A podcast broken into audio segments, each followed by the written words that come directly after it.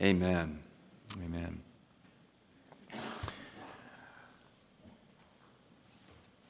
Let's pray. Lord God, as we now come to your word, first read, then preached, this is your Holy Spirit inspired, inerrant word. It is revealed truth, good news. So we pray that your Holy Spirit would open our eyes to behold wondrous things from your word. Help us find hope. Help us to believe all the more through the preaching of your word. In Jesus' name, amen. If you would please turn with me now to Hebrews chapter 10. I'll be reading verse 1 through 18. Hebrews chapter 10, verses 1 through 18. Don't you love the book of Hebrews? You know, sometimes people say if I was on a desert island, I think Sproul would take the book of Romans if he had only one book. I might take Hebrews. Um, it's just an awesome book. Hebrews chapter 10, beginning in verse 1. For since the law has but a shadow of the good things to come, instead of the fruit, true form of these realities, it can never, by the same sacrifices that are continually offered every year, make perfect those who draw near. Otherwise, they would not have ceased to be offered, since the worshippers, having been once cleansed, would no longer have any consciousness of sin. But in these sacrifices, there is a reminder of sin every year. For it is impossible for the blood of bulls and goats to take away sins.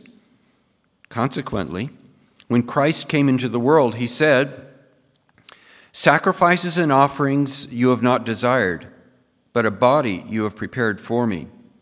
In burnt offerings and sin offerings you have taken no pleasure. Then I said, Behold, I have come to do your will, O God, as it is written of me in the book, scroll of the book. When he said above, You have neither desired nor taken pleasure in sacrifices and offerings and burnt offerings and sin offerings, these are offered according to the law, then he added, Behold, I have come to do your will. He abolishes the first in order to establish the second. And by that will, we have been sanctified through the offering of the body of Jesus Christ once for all. And every priest stands daily at his service, offering repeatedly the same sacrifices which can never take away sins.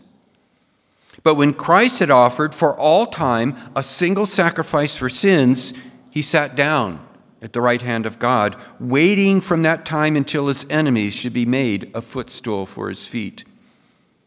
For by a single offering he has perfected for all time those who are being sanctified. And the Holy Spirit also bears witness to us, for after saying, This is the covenant that I will make with them after those days, declares the Lord, I will put my laws on their hearts and write them on their minds. Then he adds, I will remember their sins and their lawless deeds no more.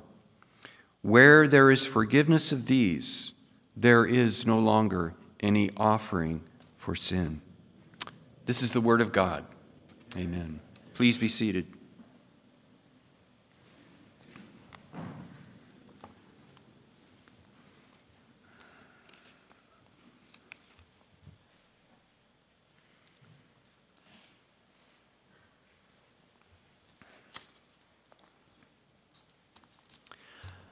Some might argue that the gospel no longer really speaks to our age, really speaks to the struggles that we have today.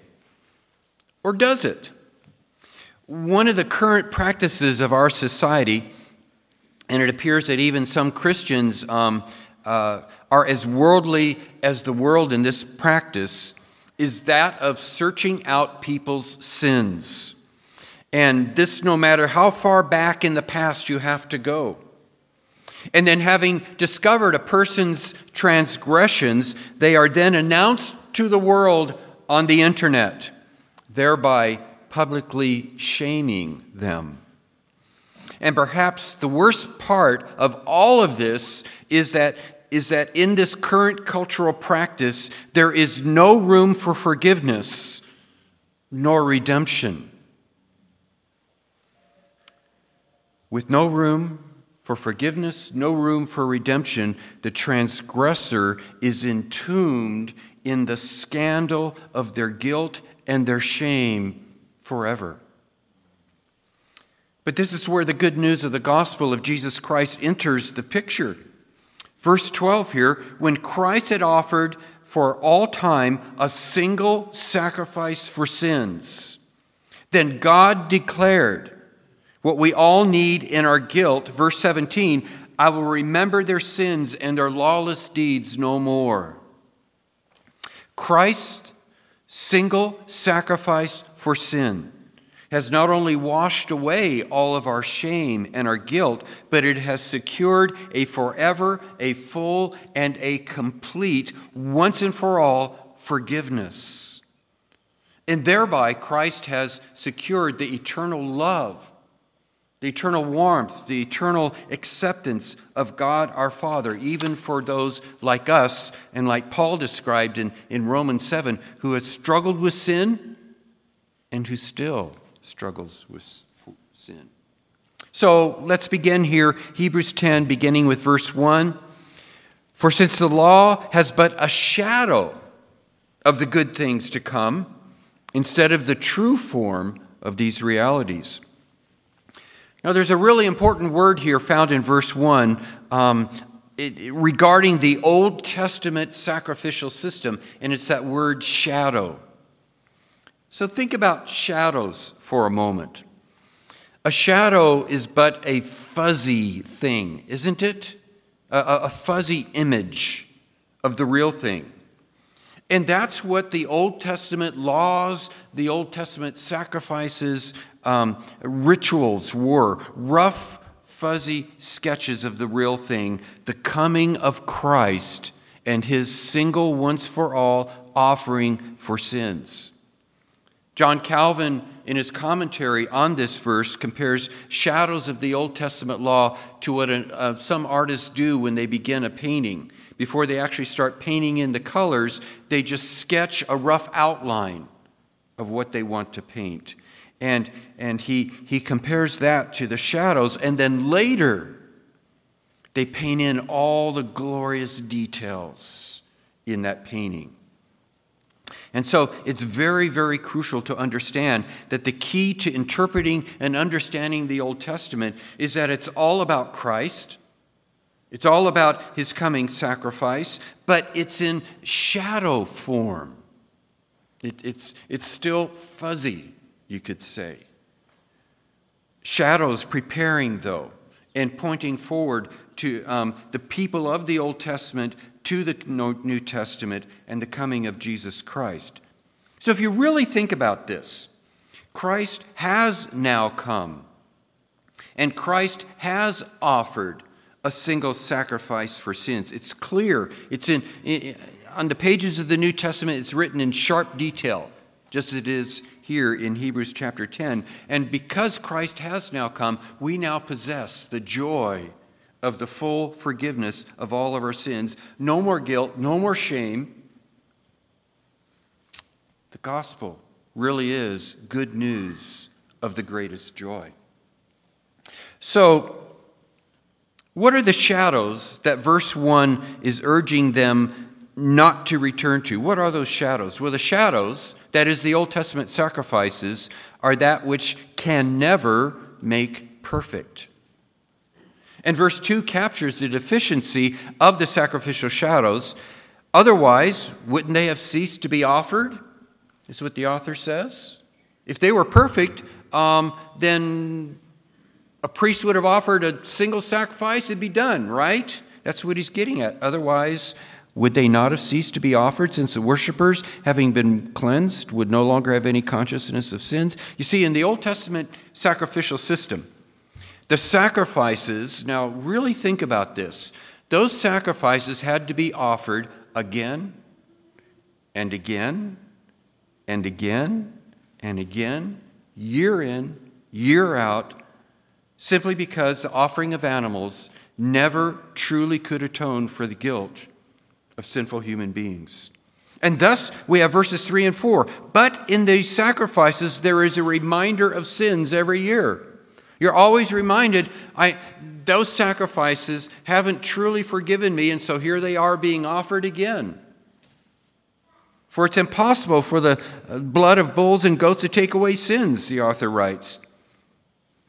The point is, the Old Testament sacrificial system, while it prepared the way for Christ with its shadows, it could not cure the guilt of sin. It was a shadow pointing them forward to the good news of the coming Lamb of God and his single sacrifice for sins. And again, uh, in our modern, contemporary, what's going on in the world, people search even way into the past to, to publish people's transgressions and bad things they've done. Uh, th- there is no sacrifice for sins, there's no redemption, there's no forgiveness. How terrible that is. But in the gospel of Jesus Christ and his sacrifice, his single sacrifice for sins, there's hope, there's redemption, there's forgiveness. Christ's once and for all sacrifice washes away our shame. That's, that's a big word in Scripture, by the way. Uh, one of my goals is, is to write a sermon on shame. I um, was taking some biblical counseling classes, and one of the classes had, had a whole section on shame, and, and there's a whole book um, on shame. And, and I've always suspected it's a big topic in Scripture. It is. It's something we really struggle with. Christ once for all sacrifice washes away our shame and guilt and, and secures the eternal, the unwavering love of God our Father. And that's gospel good news. This then brings us here to verses 5 to 7, which are quotations taken from Psalm number 40. So let's begin looking here at verses 5 and 6, where we have, consequently, when Christ came into the world, he said, Sacrifices and offerings you have not desired, but a body you prepared for me. In burnt offerings and sin offerings you have taken no pleasure. What does that mean? What's this referring to? Well, since Christ's mission was to offer himself as a single sacrifice for sin, this statement that God does not desire sacrifices can be a little puzzling, can't it? But actually, there's a story behind verses 5 and 6, which say of God, verse 6, in, in burnt offerings and sin offerings you have taken no pleasure. The story behind that is found in 1 Samuel chapter 15. There in 1 Samuel chapter 15, um, God had commanded King Saul to enter into battle with the Amalekites. And in that particular battle, God commanded King Saul, You cannot take any of the animals as spoil. You have to destroy all of the animals that you capture in the victory that I'm going to give you. But King Saul, in a, in a direct act of, of willful disobedience, King Saul kept alive the very best of the animals they captured. And then King Saul offered those animals up as sacrifices to God, as if those sacrifices made up for his directly violating a command of God. And in response, God sent the prophet Samuel to King Saul, saying, has the Lord as great a delight in burnt offerings and sacrifices as in obeying the voice of the Lord?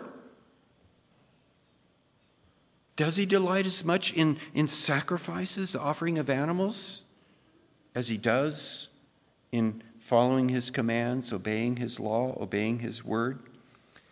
Samuel continues Behold, to obey is better than sacrifice, and to listen than the fat of rams. You see, that's what's behind Hebrews chapter 10, verse 5 sacrifices and offerings you have not desired. It's about what King Saul did in direct disobedience to God. God does not want us to simply go through religious motions. in an attempt to make up for our sin, our, our disobedience. What God seeks above all else is a heart that wants to obey. In our reading of the law, Romans 7, Paul is describing that. You know, there's part of him that loves God's law, wants to obey. Uh, what God desires above all else is a heart that desires to do his will, and then one who follows through by actually obeying and doing God's will. And in other words, these quotations from Psalm 40 here are ultimately about Christ, who actually did come to do that which is most precious to God. A body you have prepared for me? Behold, I have come to do your will, O God. So pause for a moment and consider what took place in the heart of Christ, for example, in the Garden of Gethsemane. Christ went to the Garden of Gethsemane to prepare himself for the cross in prayer. He sought to prepare himself for the coming agonies of accomplishing God's will when he was going to offer himself up on the cross. And in Matthew 26, we read, And going a little bit further, he fell on his face and prayed, saying, My Father, if it be possible, let this cup pass from me. But he didn't end there. He continued, Nevertheless, not as I will, but as you will. This was a perfect carrying out of the Father's will. And in his single sacrifice for sins, Christ not only obeyed what the Father wanted, but he fulfilled all of those Old Testament shadows. Christ secured a forever, a full, and a complete, once and for all forgiveness, something that, that those Old Testament sacrifices, something that the blood of animals could never accomplish. And thus, Jesus Christ secured by sheer, undeserved, magnificent grace the eternal love and acceptance of the Father for all who believe upon him. This in our shame, in our guilt, in our feelings of inadequacy, our awareness of our, our sins, like again, Paul, Romans chapter 7. This really is gospel good news. And we need to allow it to penetrate and penetrate deep. So, returning here to chapter 10, verse 5, consequently, when Christ came into the world, he said, Sacrifices and offerings you have not desired, but a body you have prepared for me. Why was there the incarnation? Why did the Son of God become man? Why did he come to earth and take on our full humanity, even to the point of taking on a, physical human body? Remember, all the way back in Genesis chapter 2, God had warned the day you eat of it, the day you, you sin against me, the day you, you disobey me, you shall what? Die. Right? Or as the Apostle Paul states the matter, for the wages of sin is death.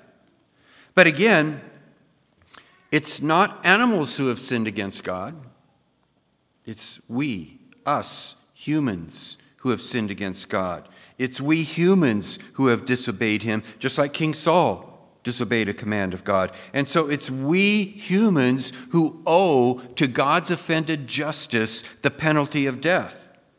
Thus, Christ says, A body you have prepared for me. Christ's sacrifice was a true human sacrifice so that he unlike the animal sacrifices, which were just shadows, so that he might fully and completely pay for all of our sins.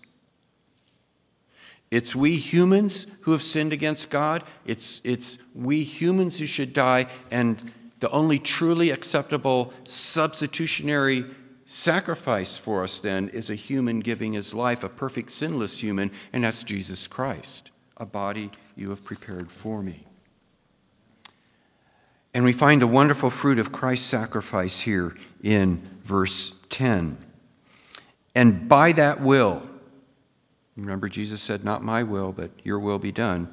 And by that will, we have been sanctified through the offering of the body of Jesus Christ once for all. Once for all.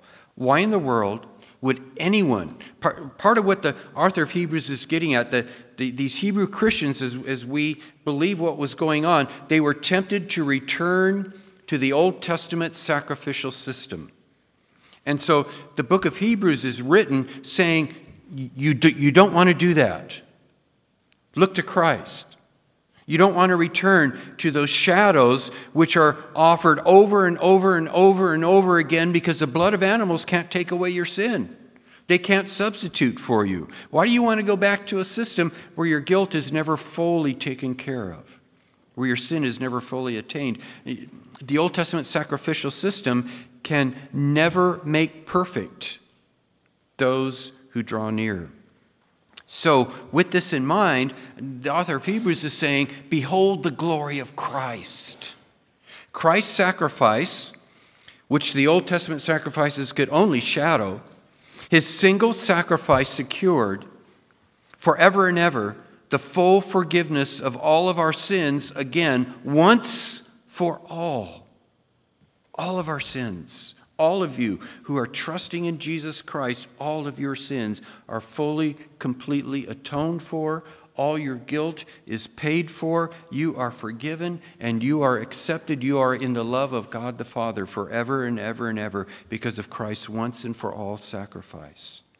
And that's why Christ on the cross, having paid the penalty of our sins, was able to cry out, It is finished. It is finished. He was announcing to all the universe mission accomplished. Our guilt and our shame has been washed away forever. Again, what grace! What joy! Even in a world in which we, we still struggle. Now, this then brings us to the gospel the gospel good news of verses 11 and 12 here, where we read, And every priest stands daily at his service, offering repeatedly the same sacrifices. You see how he keeps hitting this theme. Because remember, these Christians, we believe, were seeking to go back to the Old Testament Judaism to escape persecution. Um, and so he keeps hitting on this. Every priest daily stands at his service, offering repeatedly the same sacrifices, which can never take away sins. He's saying, Why do you want to go back to that? Think about it. Are you crazy? Um, verse 12. But when Christ, in contrast to the Old Testament priests, when Christ had offered for all time a single sacrifice for sins, he sat down at the right hand of God. Month after month, Year after year, century after century, the Old Testament priests kept offering those ritual sacrifices, which can never truly take away sin. It's a tragic thing. And guess who does a similar thing today? Roman Catholic priests when they perform the Mass. In fact, the Mass is often referred to as the sacrifice of the Mass. Each and every Mass said by a priest is believed to be a non bloody offering, sacrifice of Jesus Christ. That's part of the whole theology of what's going on in the Mass. I remember uh, as, as a young boy, as an altar boy, and when the priest would hold up the host, as it was called, or the chalice with the wine, we would ring a bell three times. Ring, uh, it was multiple bells. Ring, ring, ring signifying the moment when, when that bread and that blood was, was, they believe, literally transformed into Christ's body and Christ's blood. What's the importance of that? So he could offer it as a non bloody sacrifice. The sacrifice of the Mass. Um, they believed then that the Mass is a non bloody re sacrificing of Christ, which atones for sin, both the sins of those present at the Mass as well as the sins of those for whom the Mass is said. I once read an article about an Italian Roman Catholic priest who became a Reformed pastor. Let me read a little excerpt from this article. Franco Maggiotto was one of the most memorable men I've ever met. At one point in his life, he'd been a Roman Catholic priest in Italy. The papal hierarchy saw potential in Franco, and he became involved with the Vatican. One day, Father Franco was saying Mass at a basilica. In the process, he happened to read to the congregation from Hebrews chapter 10, verses 11 to 12. And every priest stands daily at his service, offering repeatedly the same sacrifices which can never take away sins. But when Christ had offered for all time a single sacrifice for sins, he sat down at the right hand of God. Article continues. When Franco read this, the Holy Spirit suddenly opened his eyes to the reality of the gospel. He told the congregation, I'm fired. You should go home now. It's all done. I'm fired. Jesus has done it all. The good news is that there is no more repeating of sacrifices. Have you ever seen Pastor Chelpka hold up a host and, and altar boys or altar girls ringing bells and all that? No. We're, we're reformed. Reformation is saying that's biblically wrong, it violates Scripture. Um, single sacrifice for sins.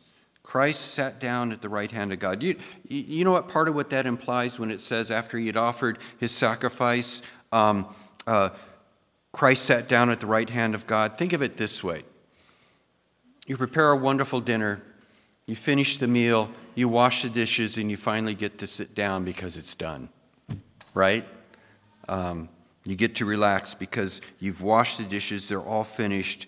Um, you can relax. This is the good news of the gospel. Verse 12 When Christ had offered for all time a single sacrifice for sins, he sat down at the right hand of God. It's done, it's complete. We're completely forgiven.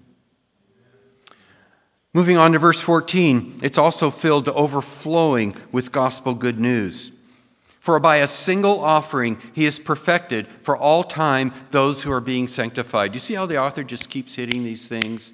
Christ once for all sacrifice. It's done, it's complete, you're forgiven, you're sanctified. It, it, it, it's an awesome thing, the good news of the gospel. For by a single offering he has perfected for all time those who are being sanctified. No purgatory. See, purgatory is a place where you go to, to be punished for, to make up for the sins that weren't dealt with in this present life because you didn't go to enough masses, you didn't do enough things. Um, no. By a single offering, offering, he has perfected for all time those who are being sanctified. We constantly feel like we're not good enough because of our sin, because of our guilt. We struggle with feeling like we're not worthy. We're not worthy of our Heavenly Father's love and acceptance. But you see, our being, as the author says here, perfected for all time, simply boils down to this we have been so thoroughly cleansed by Christ's blood, and His righteousness has been um, credited to us through our union with Christ, that we're now able to draw near to God our Father in His mighty love forever and ever, period. The gospel truly is good news. And then in this journey here, through the good news of Christ's once for all sacrifice, we arrive at verses 15 and 16. And the Holy Spirit also bears witness to us, for after saying, this is the covenant which I will make with them after those days, declares the Lord.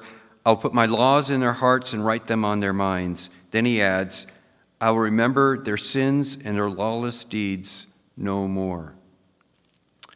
Uh, it's a quote from Jeremiah 31, verse 33. And what it's declaring is the gospel good news that in the new covenant, which we're living in, our very hearts are going to be transformed and a new living spiritual principle will begin to sprout in our hearts. Um, Kent Hughes tells of the time that Donald Barnhouse was walking on a spring day and he observed leaves falling from the trees. And he realized, you know, hold it, this is spring. And leaves are falling from the trees. Oh, what's going on here? And then it struck him. Dead leaves that were left over from the previous year were being pushed out by the new life of spring. And so Kent Hughes writes This is what happens when God's God writes his will on our hearts. The new life within purges the deadness from our lives. Our renewed hearts pump fresh blood through us. The life of Christ in us, the same life that said, Here I am, I have come to do your will, O God, it now animates us. And that really is also gospel good news. Well, we began um, this morning by reflecting on that trend taking place within our society, that of searching out bad things people have done, their sins, their wrongdoings, for the purpose of, of holding all of that up to the, before the public, exposing them to shame and uh, for their transgressions. And again, in this cruel practice, there's no redemption, there's no forgiveness, there, there's no relief. And this is why the gospel of Jesus Christ is so relevant even for today. It's desperately needed in our angry, punishing society.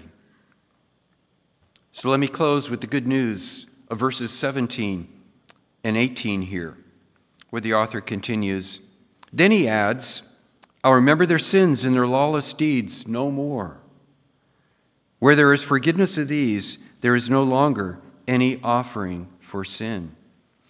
Here is the everlasting fruit of the saving, forgiving work of the cross of Christ for every single person who places their faith in Jesus Christ.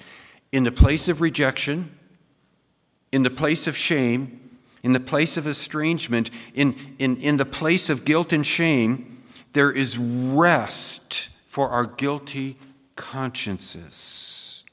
There is rest from our, our falling short. There is rest for our feeling alone, alienated, unloved. In its place, there is a forever forgiveness, a forever love, a forever acceptance on the part of our Heavenly Father. And all of this, thanks to Christ coming to do the Father's will and offer himself as a once for all, it is finished sacrifice. Let's pray.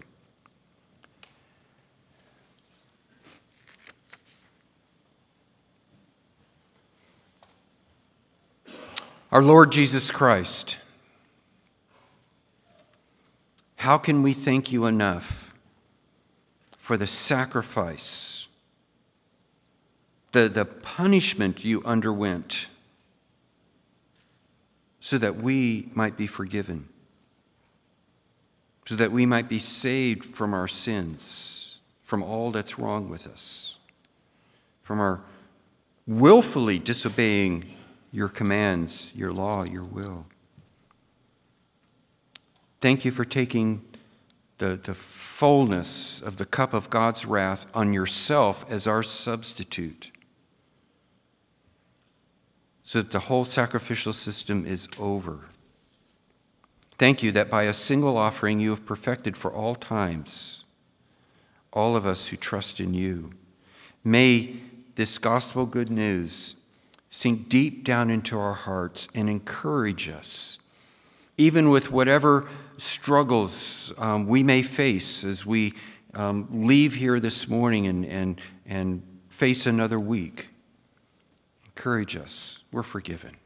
We're cleansed by the blood of Christ. I pray all of this in Jesus' wonderful name. Amen and amen.